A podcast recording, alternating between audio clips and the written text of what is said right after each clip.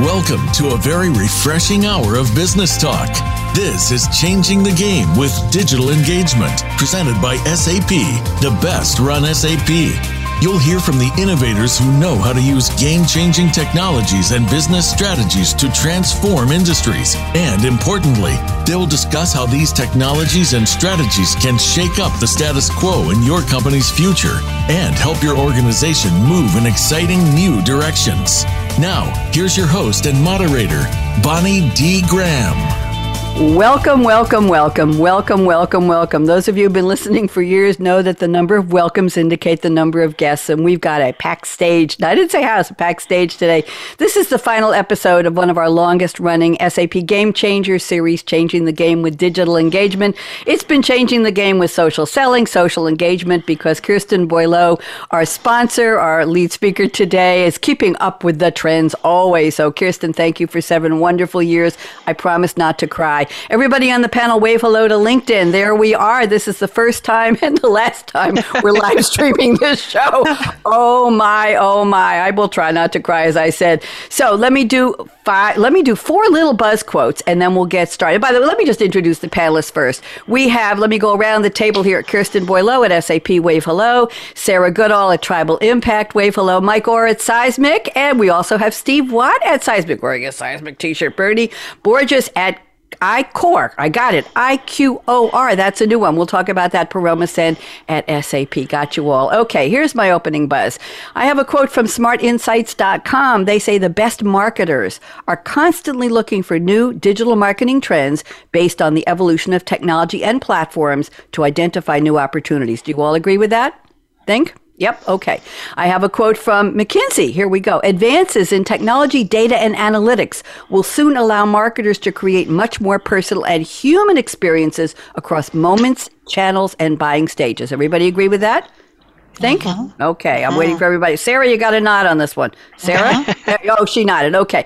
I have a third quote. This is from marketinginsidergroup.com. The digital marketing landscape changes so much and so frequently that it's almost impossible to imagine what the future of digital marketing may offer in terms of opportunities. Do you all agree with that? Maybe? Okay. So. And you're all here because our topic today is da da da da da da da. If I can find it, digital engagement in sales and marketing in 2030. The visionaries speak. We are going to do predictions. We are going to do some forecasts. We are going to do some trend spotting. Oh, I like that word, trend spotting. I did I just invent that, Bernie, or do you think somebody used that before? Trend spotting? You, it's yours, Bonnie. Uh, thank you. I, I you know, Bernie's my go-to person for all that good stuff. And I have one more quote. This one is from Marketing Insider Group as well. We will begin to realize the opportunity, listen up, of AI driven content marketing strategy. If 60 to 70% of the content we create, I'm talking to all of you, goes unused, AI will begin to force us to reconsider what we create and why. And here's an example newspapers like the Washington Post and others have been using AI to generate templated content. Think about sports scores, highlights, crime reports for more than two years. So the challenge for marketers in our global audience today is what could your profession be facing in the next decade? Now, here we are, December 7th. What? 2021. We got through 2020 and we're almost through 2021. Give yourselves a round of applause. so, stay with us for the next hour and you're going to hear insights from my six digital marketing and selling experts. Again, Kirsten Boileau at SAP, Steve Watt at Seismic, Sarah Goodall at Tribal Impact, Mike Orr at Seismic, Paroma Sen at SAP, and Bernie Borges at iQor digital engagement in sales and marketing in 2033. Oh, okay. Quick introductions around the table. One minute each because everybody knows who you all are, but just to refresh. Kirsten Boileau, you're up. Talk to us. Hi, um, uh, everyone, and, and thank you, Bonnie, um, for hosting this very final show. And I'm thrilled to be uh, to be here. Very sad that it's ending. Um, I have uh, been the head of social selling and the head of, uh, and re- most recently, the head of learning um, for the marketing and solutions organization here at SAP. Thank you very much. Let's go around the table. Next up, who have we got? We've got Steve Watt. Steve, talk to us. Thanks, Bonnie. So I'm Steve. I, am with Seismic. Uh, I focus on all things uh, buyer engagement and social selling and modern digital selling, working with our own sales team to help them become leaders in the space, working with our many clients around the world, and, uh, and also uh, talking about these kinds of topics with anyone who will listen. So thanks for having me, Bonnie and they're all listening. Sarah Goodall, you're up next. Sarah? Yeah. Hi, everyone. I'm, C- I'm Sarah. I'm the CEO of Tribal Impact, and we help organizations, B2B organizations, take a holistic approach to social activation, of which it includes social selling, but includes a lot social influence, leadership, all kinds of things. So joining the dots between all the programs, that's what we do. Social influence. I like that. Mike Orr, you're up. Talk to me. Hi, Bonnie. Uh, thanks again for having me and all the uh, job you've done hosting. Uh, I'm the GM of uh, Live Social at Seismic. Uh, Seismic is the leading sales enablement platform in the industry, and importantly, the only one that embeds social in the digital selling motions of modern sellers. Thank you very much. Paroma Sen at SAP, you're up. Hi, Bonnie. So nice to be here again with you. I'm going to miss you. um, to everyone, I'm Paroma Sen. This is my third time on the show, I guess. Um, I'm a senior director in SAP's Industry Cloud Solutions Group and uh, leading discrete and manufacturing industries. Thank you, Bernie Borges. You're up. Thank you, Bonnie. I'm Bernie Borges. Uh, I'm the head of global content marketing at iQor. iQor is a BPO, business process outsourcing company, which is a fancy word for saying we manage call centers with 35,000 employees globally. As a head of content marketing, I get to host the Digitally Irresistible podcast, which is the, the image that you see behind me. And uh, thank you. I'm honored to, to be on the last show. Kirsten, thank you for sponsoring this show for the last seven years. It's been fantastic. And Bonnie, thank you for being the best host that I know. Well, my goodness, I am very wow. honored. You said something very nice to me on LinkedIn, Bernie, and I responded. By the way, what's the name of your podcast, Bernie? Digitally Irresistible. And Bernie always told me, well, I first met him years ago on Kirsten's show, and I said, How do I pronounce your last name? And he said, Borges rhymes with gorgeous. We're just going to leave that. like my daughter. My daughter is gorgeous. That. So, you know, I irresistible. I like the irresistible idea. Thank you very much. Let's do some opening quotes. I'm going to read the quote with a very brief attribution and then tell us what it has to do with our topic today. Kristen sent us the iconic, the classic quote from Forrest Gump, played by the one and only Tom Hanks, 1994 epic romantic comedy drama drama film. If you haven't seen it, go find it streaming somewhere. Quote, My mama always said life was like a box of chocolates. You never know what you're going to get. I hope I did that okay. Kirsten, you're up. Talk to us. Thank you, Paroma. Kirsten, what, do you, what does this have to do with our topic? Well, it, it's. I just felt it was so applicable to to what we were going to be talking about today. I mean, the, the you know, if you think about marketing and sales in ten years' time, nine years' time, really, I guess. Uh, who knows what it's going to look like? You never know what you're going to get. That's where where it came to. And Kirsten, do you believe, do you agree with some of the predictions and the comments I read in the opening, the buzz quotes about where it's going, more AI driven content and oh, the landscape yeah, changing? Sure. Okay. Yeah, yeah, uh, we're becoming far more data driven, um, data intelligent, and and using that data to make decisions. So yeah, absolutely. Thank you very much. Let's go to quote from Steve Watt. This is one I was not aware of. The band, The Tragically Hip. I don't know whether that's the tragic hip or the tragically hip. I'm sorry. Anybody over 55 would get that joke. The song is Ahead by a Century 1996 by the Canadian rock band Tragically Hip, one of the 10 most played songs in Canada that year, and the final song performed at their final concert. And the song was used by CBC Television for their highlight montage to close the 2016 Summer Olympics coverage. Here's the quote With illusions of someday cast in a golden light, no dress rehearsal, this is our life. Oh, Steve, I'm getting chills here. Talk to me.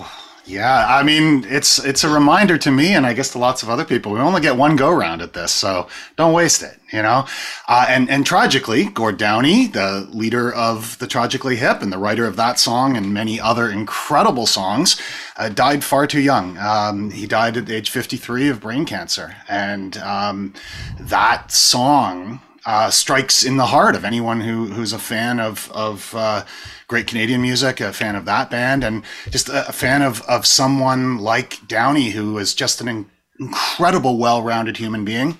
I think it's a reminder that you know the the clock keeps ticking, and and uh, this is there's no dress rehearsal. You only get one go, so make the most of it. Steve, relate that to our topic, the vision forward to 2030 for what you do, what you all do. What do you think? Well, I, I mean, I, I, think it's a it's a reminder of, of it's always about humans, human beings. Um, I was kind of like so-so on some of those quotes you were saying at the outset because I think sometimes marketers and salespeople get too obsessed with technology and they forget the human piece and they want the technology to replace the humans. I think the technology needs to augment the humans and needs to help human sellers and human marketers be even better. And never ever forget that it's it's it's one or or several human beings on the other side of the the uh, engagement as well. So uh, i think you could tie it all together that that as much as technology changes the fact that we're all humans here and we have to bring our humanity to it that's never going to change I like that. That's not contrarian to what I read from those quotes. That's basically taking it to another level. And Steve and everybody, I'll tell you on many of my other SAP Game Changer shows and my other client shows, I often say, we talk about you should do this, you should do that. And I say to my panelists, who is you? Who are the people? Who are the people in your neighborhood? I'm sorry. Who who are the people who are supposed to be the you who are supposed to do this? Who are these marketers? Who are the people to whom you are marketing? Right? People, people. Thank you, Steve. That was a, a put us back on a track there. I appreciate it. Sarah Goodall sent us a quote from USR, stands for US Robotics, CEO and co founder Lawrence Robertson, or Roberson, played by Bruce Greenwood. The movie I, comma robot, stylized as I small lowercase comma robot. 2004 american sci-fi action film. That's all i'll say. If you haven't seen it which i haven't go find it which i will. Here's the quote. I suppose your father lost his job to a robot. Maybe you would have simply banned the internet to keep the libraries open. Oh, Sarah, please unpack this. What does this mean for What does it have to do with our topic? Go ahead. Well, the first thing I looked at when we were looking at the topic was it's all about artificial intelligence. It's about moving fast, technology, keeping up with the pace.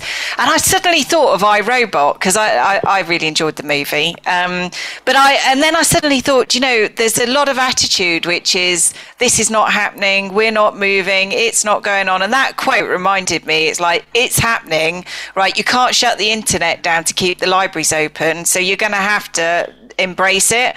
Um, and there are companies that do think that they can shut the internet down to keep the libraries open. You're going to have to embrace it, learn it, move with it, grow with it.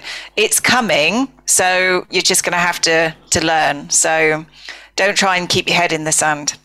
There you go. Thank you very much. Wake up, look up, listen up, and do something, right? And deal uh-huh. with it. Deal with it. Okay. That's my closing line on that one. Mike Orr sent us a quote from the character Jack Burton, played by, oh, Kurt Russell. What can I say? Big Trouble in Little China, 1986 American fantasy. I love this. Listen to the genres on this fantasy, martial arts, action comedy film. Now, when did you ever get all of those put together in one sentence? Jack Burton helps his friend rescue Wang Chi's green-eyed fiance from bandits in San Francisco's China, Chinatown mysterious underworld where ancient sorcerer David Lo Pan requires a woman with green eyes, I have blue eyes so I'm safe, to marry him in order to release him from a centuries-old curse. That's the plot. And here's the quote Jack Burton says in the movie. Like I told my last wife, I says, "Honey, I never drive faster than I can see. Besides that, it's all in the reflexes. Oh, Mike, this is a new one for me. What in the world does this mean? Well, it was a it was a formative quote for me in my in my childhood. Uh, John Carpenter was a great influence, but um, I think it's it's funny. I've, I've actually talked about. Uh, I think they're talking about remaking this film, so maybe everyone will get a chance to see it in a little bit more current special effects. But um, I, I, like the idea that hey, 2030 is a long way away. It's tough to see what that exactly is going to be. You need to have a big vision. You need to be ambitious, and you need to be aspirational in in looking down the road. But you don't need to drive faster than you can see. That's where people end up in, in trouble. Is that they they they close the libraries because the internet is coming. Um, and really, the libraries are still open. Uh, they've adapted, they've changed, and they took it one step at a time. If you can make positive actions towards change in everything that you're doing and embracing digital, like Sarah said, you can uh, get down the road, and you don't need to know necessarily where you're going to end up. If, as long as you're directionally in the right place, as long as you're moving forward, you're making positive impact. And I like, I'm glad it was a formative quote for you, interesting. And I like the fact that reflexes, right? If you're a pro at what you're doing, you will pay attention to all of this and maybe not go in the wrong direction, but follow the reflexes, which are impacted by everything we're talking about today. Thank you very much, Mike. Paroma Sen has sent us a quote from an iconic character, Ellis Boyd Red, I can identify with that. Red Redding, played by the one and only Morgan Freeman. Of course, the movie is Shawshank Redemption, 1994 American drama film based on the 1982 Stephen King novella Rita Hayworth and the Shawshank Redemption. How many people in this panel remember who Rita Hayworth was? Anybody? Sure. Sure. Okay. All right. A couple of you do. All right. I think she had red hair too. Oh my. Uh, here is the quote. I'll just leave the. I will. I'll go find out. Shawshank Redemption. Fabulous movie. Okay. Here's the quote. Paroma has selected. I tell you, this voice soared higher and farther than anybody in a gray place dares to dream. It was like some beautiful bird flapped into our drab little cage and made those walls dissolve away. For the briefest moment, every last man at Shawshank felt free. I. Paroma, unpack, please. Talk to me. Sure. Um, so I kept thinking, you know, this is like 2030. We're talking about our vision for that. And we all join marketing and sales for a very specific reason. I joined because, you know, back back in the day, I thought it was the best blend of art and science and so cool in both directions. You know, you have the creative, you have the data. What else can you possibly ask for? But then we get stuck in this mire of how do we prove ROI and digital has upped the game, but we're not quite there yet. So we're so passionate about this. And the visions that we're talking about, the predictions, it's really dreams that we have to get all of us to a better place. So I thought that's that's what it uh, meant to me. I thank you for that. We all want to be at a better place, and my wishes for the world for 2022 are a better place. Let's just leave it at that. Thank you, Bernie Borges. Interesting quote. You picked a quote from Howard Beale, B E A L E, the anchorman for the UBS Evening News, played by Peter Finch, the 1976 film Network. Beale struggles to ad- accept the ramifications of the social ailments and depravity in the world. I'll leave it at that. Interesting plot. Here's the quote I'm mad as hell and I'm not going to take it anymore. Are you sure somebody on this panel hasn't said that to a boss at some point in time, Bernie? I don't know. Bernie, talk to me. How'd you find this one? yeah, love that quote. I thought it was very relevant to something that I think we've all seen talked a lot about this year in 2021, and that is the great resignation. Early this year, we started to see a lot of news coverage around that. And I'll share just a couple of data points around that. The employees between the age of 30 and 45 have actually had the greatest resignation rates among all employees. And the two industries most impacted by by the great resignations are healthcare, which you can kind of understand logically why a lot of burnout in healthcare due to COVID, and then technology, which is very interesting. So the way that I see this re- re- relating to digital engagement is if leaders are losing people between the age of 30s and 45 in that age range, those are arguably people that have both experience and some wisdom, right? As opposed to you know, younger workers that are still, you know, have limited experience. Then there's a challenge to, and this is coming full circle back to what Steve said earlier, there's a challenge to actually finding the people that we need to embrace all this wonderful digital technology and put it to work for us. So the challenge for leaders is to harness the human power, the human uh, the human technology, if you will, to actually harness and, and get the best benefit out of the technology that's available to us. And I'll quote, quote by saying, or actually sharing something that I heard Elon Musk say just last night on a live interview on the Wall Street Journal CEO Forum. And he said one of the things that concerns him the most is the declining birth rate. He said, We need more people. He said, There's this rumor going around that we need less people. He said, No, we need more people. We need more people to fill the jobs of today and tomorrow. And since we're talking about, you know, 2030, which to me is like practically tomorrow anyway, uh, to me, this great resignation thing, I don't think is a short term issue. I think it's something that's that leaders have to contend with over the next, you know, three to five to 15 years. Very well put. And I think you just, I don't know whether you made that up, Ernie, but human technology. I'm thinking of brain, I'm thinking of heart, I'm thinking of passions, I'm thinking of who we all are. So thank you for that. You can copyright that. And it'll be in your personal uh, audio track at about 20 minutes into the show. So you'll know where to find I'll it, Bernie. It. You want to use it. Yeah, there we go. Okay, thank you all for the wonderful quotes. Really interesting. I learned a lot by doing the research on the backgrounds, the attributions, and let's move on now. We're going to go dive into our topic. By the way, if you're just tuning in, just joining us, I have to tell you that this is the final episode of Changing the Game with Digital Engagement Radio presented by SAP. Shout outs to Kirsten Boileau on our panel today, longtime sponsor, my wonderful collaborator. I like to call her one of my friends after years of working with her. And a shout out also to a lady who's not on the show today, but watching on the live stream. Sylvie Lexow is working as this year's showrunner with Kirsten. Kirsten has worked with many wonderful people, and Sylvie is the latest to take the reins of putting these shows together. So thank you, Sylvie.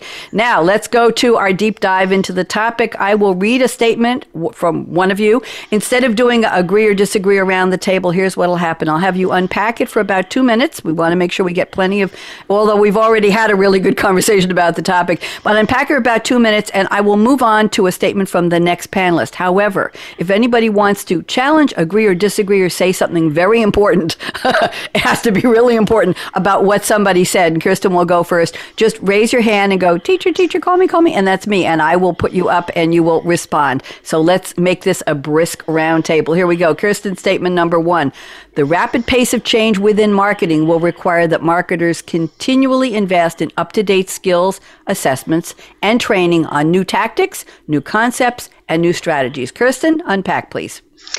Yeah, this actually, I think, you know, this bo- goes goes for both marketing and sales, uh, anyone in any company, honestly, um, that it is things are changing so so fast and they have been changing fast for the last five to ten years but i think that pace is only going to increase um, and so people need to marketers and salespeople need to make sure that they're um, they're they incorporate learning into their everyday, every week, every month, every year. It can't be something that you put off any longer. Um, it's something that we run into a fair amount um, as we you know try and get people to take the learning programs that we're providing my team.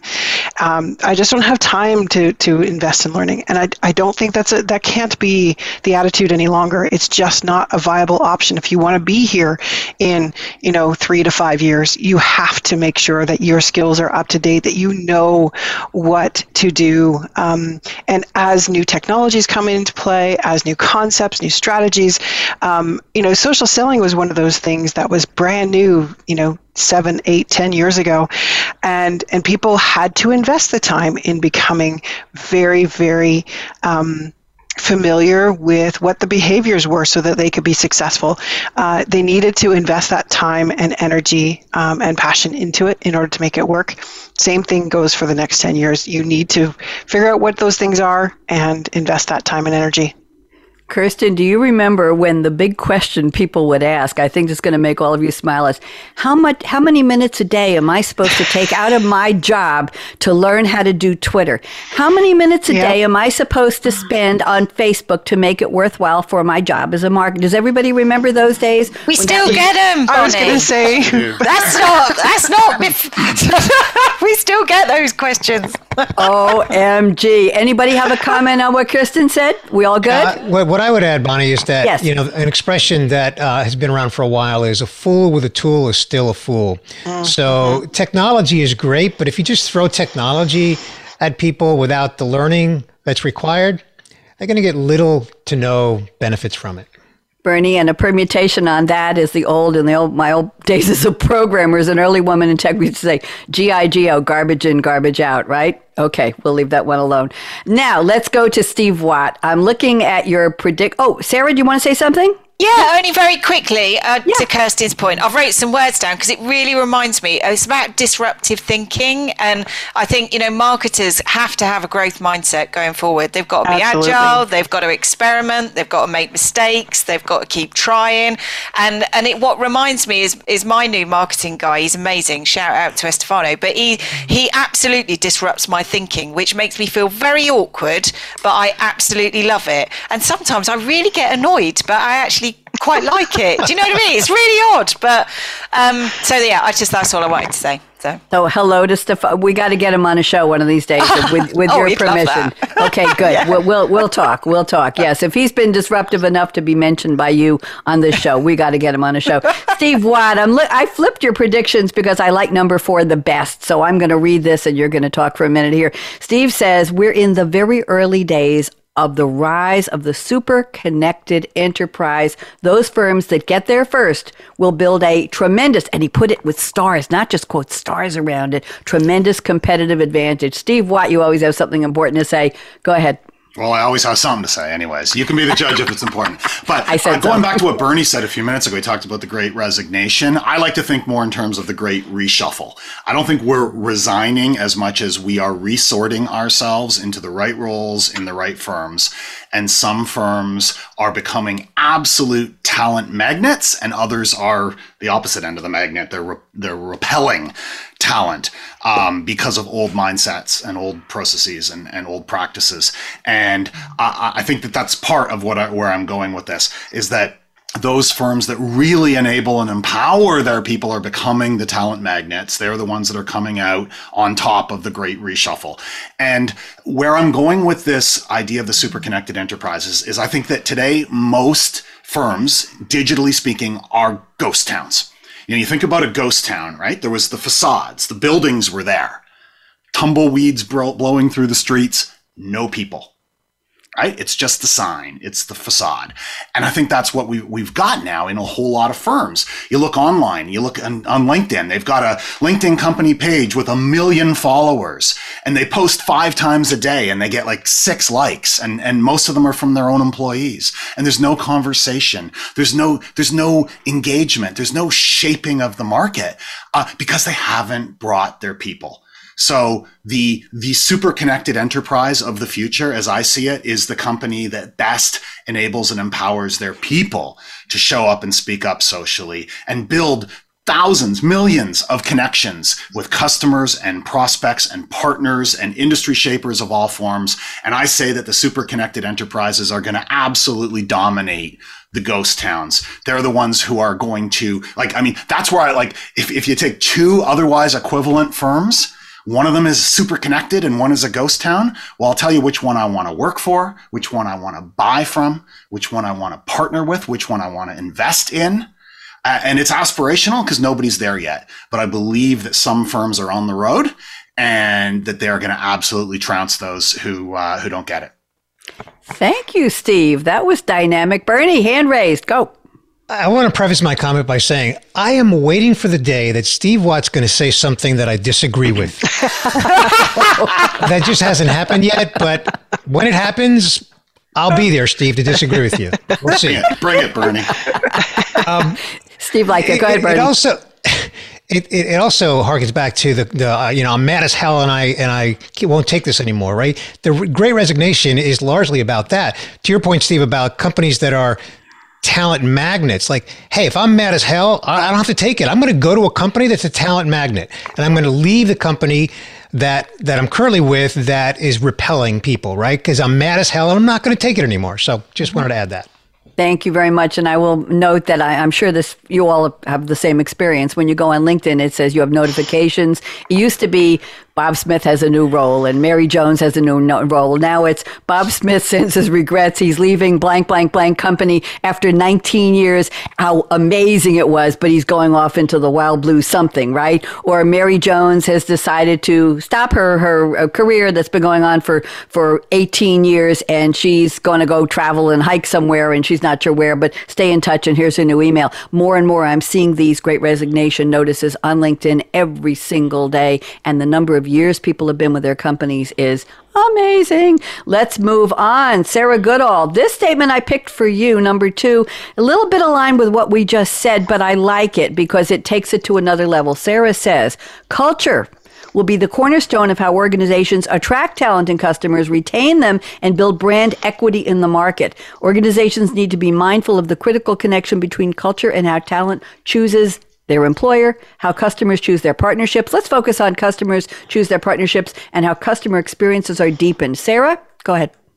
Well, what he said basically. Um, I mean, it is. I was just nodding away to what you were saying, Steve. It absolutely is. And well, the only thing I would add onto what you said, Steve, is that absolutely it's about you know the the a super. What do you call it again? The super enterprise, the connected enterprise. Steve, what do you call it? I called it super connected enterprise. That's it. I knew it was the thing, words. You know? It was the words. Yeah, it's that. But actually, what you can't do is you can't fake it. So what I'm saying here is that it has to be deep rooted in your organization, across your organization, complete transparency. You can't fake this, right? Because you get found out. And and for me, you can gloss a brand as much as you want, but culture is the cornerstone, I think. And you and I have spoken on this before, mm-hmm. Steve. You know, sure. you can have a super connected company, but unless it lives and it has a heart and it has a passion, it's not really going to do much. So Thank you right. very so, much. you yes. You can't fake it. You got to enable it and empower it. Paroma, talk to us. Go ahead.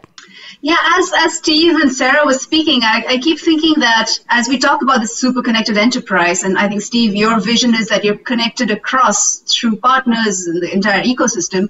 There is a tech piece, technology piece there that's kind of missing. I mean, LinkedIn tries to fill that by doing communities, but it's really not taken off. And you need something that connects purchase decision makers sort of a peer-to-peer recommendations layer right? Like like a cross between a whatsapp and snapchat features where you know conversations will disappear because of confidentiality reasons beyond a certain point but that is sort of missing today. There's a gap in the market. It just occurred to me so i thought i'd bring it up I say if you use LinkedIn right, you fill that gap though. Probably. Oh, right? That, it's, it's that if you really, there. if your people yeah. really show up, not just as advertisers and not just as hunters, yeah. but as true deliverers of insight and, and value, and, and they build right. reputation and, and rapport and relationships and build trust, that becomes the the the connective tissue of, of the super connected enterprise, I believe. Steve, I have a question for you. You talk about the super connected enterprise, but what about a mid sized company? What about a startup? What about a boutique firm, if I could use that quaint word? Does super connected apply to all, I'm assuming? Oh, 100%. And in fact, Thank it's you. the it's the solopreneurs and, and, and some of the SMBs that are doing a better job of it today, frankly, than the large companies are. There are some smaller firms that have really brought their people and built a, a real outsized impact and influence influence on LinkedIn. And then you look at the giant, you know, the giant tech companies and stuff, ghost towns. So yes, it's it's it's available for everyone. I focus more upmarket, but no, what I'm what I believe is is I think it's universally applicable. That's what I wanted to bring out. Thank you very much. Mike Orr, I'm looking at your statement number four, prediction number four. This is interesting. You say people will still find ways to go offline and off the record to avoid leaving a digital trace. Oh my, we got to hear this one. Mike, you're up. So I, I actually had this conversation yesterday with a, a CDO at uh, one of the major banks, and he was saying how there was 10 billion interactions with customers in the last year, and 9 billion of those were digital. Um, so there is a lot of digital interaction happening with co- companies right now, and we're all working towards driving that digital engagement. But I think the the watch out here is to always make sure that people are um, are part of your strategy. Uh, Bernie talked about uh, you know talent uh, and engineering, human technology. Uh, Steve talked about the connected enterprise and how bringing people as part of that is super important. Anytime you move up a complexity scale in the products and solutions you're trying to bring into a market, the more human trust becomes a critical component and if you're not able to um, bring your best people and invest in them and uh, engage offline as well as online, certainly you have to do well on the digital side, but always remember that your people are your representatives of your brand in the market. And if they are not well educated and the best people, um, you're not going to have uh, you're not going to have trust relationships with your clients and your buyers. And uh, I mean, one of, one of the big things I've learned over the past seven, eight years is that if you want to know where the puck's going for uh, for big tech companies, uh, watch SAP. And uh, seeing Kirsten move into learning and development is so appropriate because the way to counteract the uh, this great reshuffling and re, re, is to reskill, to invest in your people, to create a connected enterprise. Learning and development need to be core and central to your approach to your whole go to market. Thank you very much. Kirsten, anything you want to say back to Mike? Well, thank you, Mike. I mean, besides that, of course we, of course we know that. no, I, I, I think Mike's right. You know that that people need to be at the core of the way that we look towards the future, um, because even though I mean, as Steve said earlier, that that technology is coming and and you know, but we cannot um, expect technology to just take over and to run things for us. Um, people, uh, we still have emotions, we still have needs, we still have desires and dreams, and we need to fo- um, help people fulfill those things so that they can be active and contributing um, uh, members of our, you know, all of the collective companies out there. And the word I didn't hear from anybody yet was empowering your employees. It's great to train them, but if they're still sitting there and feeling muzzled, how are they going to contribute? Is trust an issue? Is telling people, here's the template for Twitter, don't change any words? How do you, you remember those days? Let's let's leave. I want to move on. I've been Bonnie. I've been saying enable and empower because to there me you they, go. they go hand in hand. Yeah. You need you need the tools and you need the training. Yep. Uh, Yep. absolutely. You need the enablement. You also need to be empowered to use them in a human way. passion, the passion, the passion, right? I heard somebody criticize the word brand ambassadors the other day on one of my other shows. Somebody said we can't have people being ambassadors. And I don't know whether they were just challenging the word and the implications of an ambassador. We could talk about that later. I want to move to Paroma Sen. I'm looking at your statement number two. This is interesting. Paroma says soft marketing metrics like impressions and clicks, oh my, will disappear. Maybe, thank goodness. And marketing metrics and vocabulary around outcomes will become business centric. This will lead to marketing's increased acceptance into the C suite. Oh my, what about that CMO? Paroma, talk to us. Yeah, you know, while the last 10 years, we marketers have run down the technology route and done all this super fancy stuff on technology, the business side of people are sitting there wondering, you know, those guys, they're making up their own words. We don't understand it. They're spending a bunch of money. We don't get it. So there's this constant conflict within the C suite and difficulty proving the value of marketing, right? I mean, on the one side, you have share of voice and all these brand metrics and changing perceptions, which we tell people will take years to do. So, where is the value? And I, I really believe that that needs to change. The way we talk to business needs to change. And we need to, I won't, I won't use the words dumb it down, but really tie our outcomes to hardcore business metrics. We need to be talking only language of revenue and pipeline. And, and, and that's it. And everything else, customer satisfaction, is a good one, but impressions, CTRs, SOV, we need to be able to translate that in a much better way than we have done so far. Interesting. Any comments about clicks and impressions? Anybody? Anybody? I, think, I will. uh, I think ahead, that they're Steve. valuable for marketers, but I agree with with Paroma's point that upstairs they don't care about that, but they're still valuable um, wayfinding metrics for marketing. It helps uh, you to be, optimize, to be right? able to know that particular things are resonating and, and other things are not, and some, and some things are building traction and other things are losing traction. I think there's there's that there's the how do we wayfind as marketers, but yeah, if you're going to the CEO and saying, "Hey, look at all these impressions," you're having the wrong conversation. But I, I reckon Where- there's what it really impacts is the collaboration in the C-suite, right? I mean, the COO, the operations guy, is is limited in collaborating with marketing because they just don't speak the same language. That, that's really my point. Yeah. Somebody else raised their hand. Bernie, go ahead. Yeah, so uh, I'm, I'm, I'm putting a, an article in the chat here that's from Deloitte that speaks to the fact that the CMO is actually the most trusted member of the C suite. And one of the primary reasons for that is the CMO is increasingly becoming the executive owning the customer experience. Mm-hmm. And you can tie revenue to customer experience.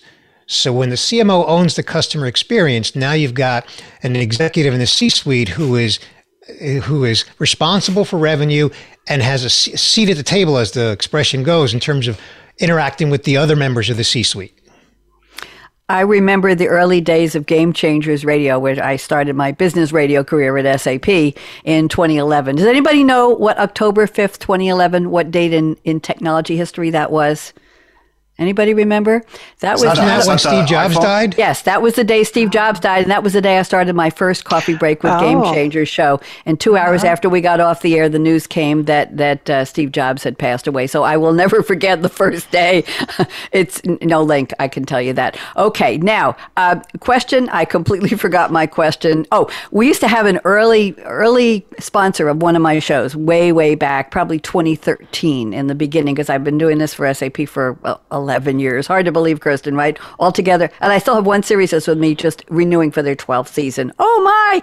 And this gentleman who sponsored a particular series used to send out a report every week on the number of impressions, on the click throughs, on the tweets, on the shows. And he, he just loved it when he was up to tens of thousands and a hundred thousand. And this was how he lived with his management telling them about the impressions. This was the only metric that really resonated back in the day. And he was a wonderful sponsor, and I hope he'll come back. He's camping with his Boy Scout troop somewhere. Okay, now let's go to Bernie Borges. Bernie, I like your statement number four, your prediction, because we haven't talked about this at all, although I did allude a little bit to it in my opening. You say blockchain is here to stay and it's changing marketing forever. Bernie, educate me. Go ahead. Yeah, so we're talking about um, digital engagement in 2030, which is you know only eight years away. And blockchain is arguably one of the, and some are arguing, the most prolific technology advancement ever because of its decentralization. And the, the buzzword that's being thrown around in relation to blockchain that's less technical is Web 3.0.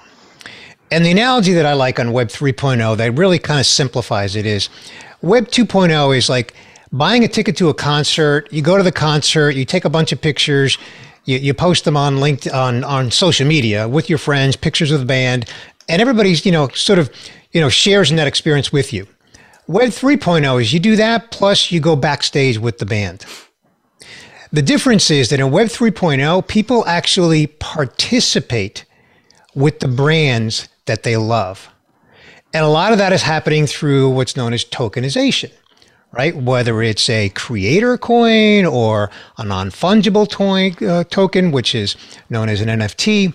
So it's change. It's going to change marketing in, in such a prolific way. We're seeing we're seeing the early adopters of it mostly B2C brands. You've got the Macy's, the Adidas, the Budweisers, the the the NFLs of the world that are you know out there creating their NFTs and selling them in the open market. But let me give you a hypothetical, and this is a hypothetical. I have no inside track, but imagine if the the annual SAP Sapphire event. Imagine if uh, I don't know how many people attended. I'm going to say twenty thousand. Maybe that's not the right number, but just work with me. Let's say it's 20,000 people. But let's say SAP says we're going to mint 500 NFTs. And with each NFT, you have a unique experience at Sapphire. Whatever that may be, you know, one person gets, you know, uh, breakfast with the CEO. Another person, you know, gets some something else that's unique. The tokenization that we're about to see is going to change everything, including how we sell. So the sales teams are going to need to understand what Web 3.0 is, companies are going to need to be embracing it and then training. We talked about training earlier, training their sales teams on how to actually um, integrate Web 3.0 attributes like tokenization. And we're still early days. I've heard some people say we're in the first inning, a baseball metaphor. I've heard other people say we're just getting out of the dugout, not even in the first inning. And here we are coming up on 2022 as we record this. So there's so much. It, it comes back to what I said earlier. It's a shared ownership. It's a participation that has not existed before. Blockchain technology makes that possible. And we don't even know what we're going to see in 2022, 2025, 2028, 2020, 2030. I mean, the, I don't think our imaginations, just like we couldn't imagine the iPhone before it came to us, we just didn't even imagine having a supercomputer in our hands. If you watch Steve Jobs' presentation on that, what he was announcing that day was the, the greatest connectivity to the internet ever. And he said, Oh, it's a phone too right? so, oh. so, we don't even know what's coming, but the foundation from the from blockchain technology is here to stay. You, we can't go backwards. We can only go forwards. and it's it's super exciting and it also comes back again once again to the human element like we need people to innovate and then to get it out there into the marketplace into the world and use it and use it for good in the world I'll we need people. We need people to stay excited, right, Bernie? Stay excited because yep. there's so much more to come. Any comments from anybody about what Bernie shared? Because I want to try and do a quick one more from at least a couple of you. Everybody good? Okay, Kirsten, I'm looking at your statement number three. I put it in the chat for you. This is interesting. You say companies will need to earn the right to speak, air quotes, to their customers. Buyers will have much more, if not full control of what comes across their screens. Oh my. Kristen, go. Well, I think we have seen the start of that with GDPR and uh, um, CASL in the in Canada, um, where you know companies don't have full control. They don't have that right to get in front of you um, as a consumer, as a buyer anymore. They have to earn that right. They have to um, be very careful with that data that they're collecting on you, and they have to get rid of it if you ask them to. Um, and so I think that will only, as people become more and more aware of the kind of information that's being um, uh, collected about them. I mean, people only have a small sense of the, the information that, that is uh, collected about them now. Uh, that is growing as people start to educate themselves. Uh, that will start to change how legis- kind of legislation comes out about what people what can be collected or what can be put in front of someone, um, and that you have to opt in to even receive, see something come across your screen in any way, shape, or form. I think that could be something that comes across in the next, you know, eight to 10 years. Thank you very much. I'm going to move on. I have a statement from Steve Watt I want to get in here. You say most companies spend huge amounts of time and money chasing diminishing marginal returns in outbound sales and inbound marketing. Both are finely tuned machines in highly competitive environments. They miss a wide open lane through the traffic jam, buyer centric social selling. Steve, take two minutes. Let's go. This is something Mike Orr and I talk a lot about. And I don't know if we found the exact right metaphors, the exact right words, but I do believe we are very right about the message. Uh, look at any company. They have a finely tuned outbound sales machine and they put tremendous efforts into their emails, their cadences, their wording, their calls to action, their tools, everything. Um, but it's already so finely tuned. They're just, they're eking out small gains. And, and it's the same on inbound marketing. Every company's been investing in SEO and SEM and content syndication and conversion rate optimization and everything for years and years and years. You can always get a bit better, but you can't get a whole lot better. And meanwhile, they're completely sleeping on this wide open lane through the traffic jam. And, and that's what I like to call buyer centric social. And that doesn't mean hunting on LinkedIn. It doesn't mean advertising on LinkedIn. It comes back to what I said before about mm. really showing up, delivering value, building relationships, and becoming the salesperson that people actually want to talk to or becoming the firm that best enables and empowers their people to become the people that hold real credibility and real relationships in the marketplace. And I think if we took a little bit of the time and money from here and a little bit from here and put it here, we'd go a whole lot further through that traffic jam. Thank you, Steve. Let me move on. A statement here from Sarah Goodall. Number three, marketers need to get comfortable with data, insights, and working in an agile way. I'll stop there. Sarah, go ahead. Yeah, for me, this is uh, it ties a little bit to what you were saying, Steve. I, mean, I always think I do honestly believe that sales will be bigger than just the sales department, and I do think that organisations need to be smart about how they look at the data holistically, how one thing's impacting the other, how does that change things? You know, working in silos is not going to work anymore, but marketers need to get really comfortable to, to, with data, a bit like what you said, Paroma. You know, because and it's more about the data, it's about the insights and how you mm. correlate it to the impact within other parts of the organization. That, for me, is going to be the secret of growth, you know, joining the dots. Thank you very much. Let me go to a statement from Mike Orr. Number three, collaboration, keyword, will be key for the entire go to market team and will be the bridge between organizations and likely become part of every product. Mike, interesting. Go ahead. Yeah, I think it starts with go to market because everything starts with sales, right? nothing happens until you sell something. But the idea that you can bring people together and unify their purpose around content, communication, creating a better customer experience for your clients, that requires bringing the go-to-market team together. And I, I think the big thing that really aligns that is that it's not just about selling more stuff. I think it's very much about creating a better, um, a, a, stickier, a more, a more impactful customer experience. So what we've seen on the enablement side is you don't just impact your, your revenue metrics directly, your, your conversion rates and time to close and all that when you invest in collaboration on that go-to-market team, but you also create higher net promoter score. You create better customer satisfaction because there's trust and there's a better understanding of what the customer is actually getting. That's really the goal of customer experience, I think. And the demand for go-to-market coordination is that you can have a bigger impact on your customers if you're not uh, if you're organized and uh, and educational in the way that you approach those interactions. Thank you, Mike. Let's move on. I want to get in one from Paroma and one from Bernie. We're almost out of time. Paroma, number four, briefly. Marketing and sales will eventually combine. We've been talking about this for years and become part of, become part of the same tool set used to communicate in a singular, coherent way with customers. Paroma?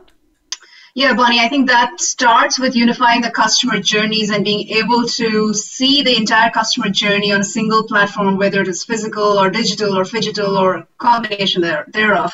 And you know, going back to earlier, it starts with unifying the vocabulary around business outcomes. It starts with better acceptance of marketing and understanding of marketing into the C-suite. We'll see more CMOs become CEOs. They will see better collaboration.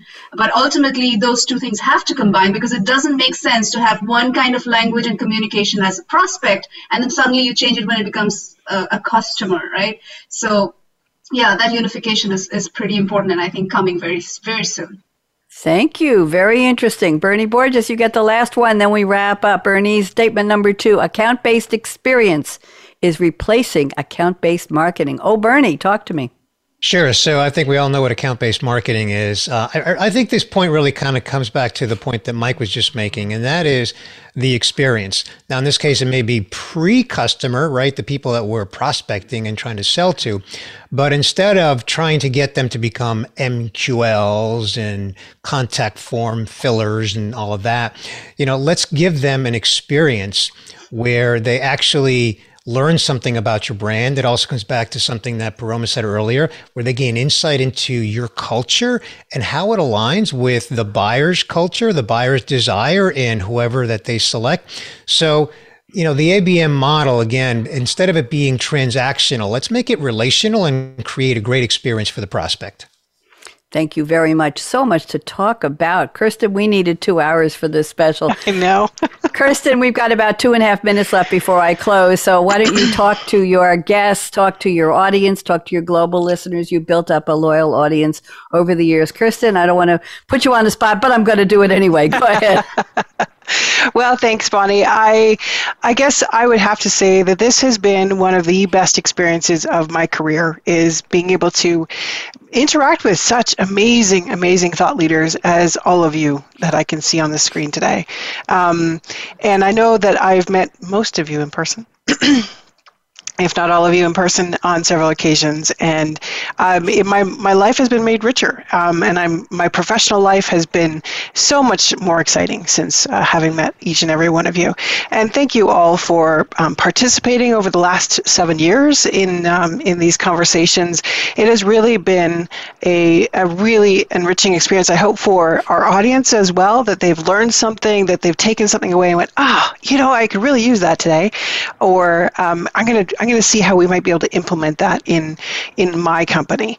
Um, that's what I really was hoping for these. Um, uh, you know the this podcast and and the way that um, we brought together all of these thought leaders was that people would take away something that they could implement ultimately and um, and so I'm hoping that uh, you know you've all had a great experience as I have um, and I really want to thank you again for for being um, great visionaries great thought leaders and for being my friends so Oh, that's so sweet. Well, Kristen, we, we want to thank you for being the thought leader who put this all together when you and I first met seven or eight years ago at SAP. Uh, I don't know whether I approached you or you approached me, but we came up with the idea, and I applaud you for keeping on changing the title of the show. It was social selling, then it was social engagement, then it was digital engagement. That's where we landed on it. And I know we've had some controversial comments from some of your speakers over the years about what do you mean?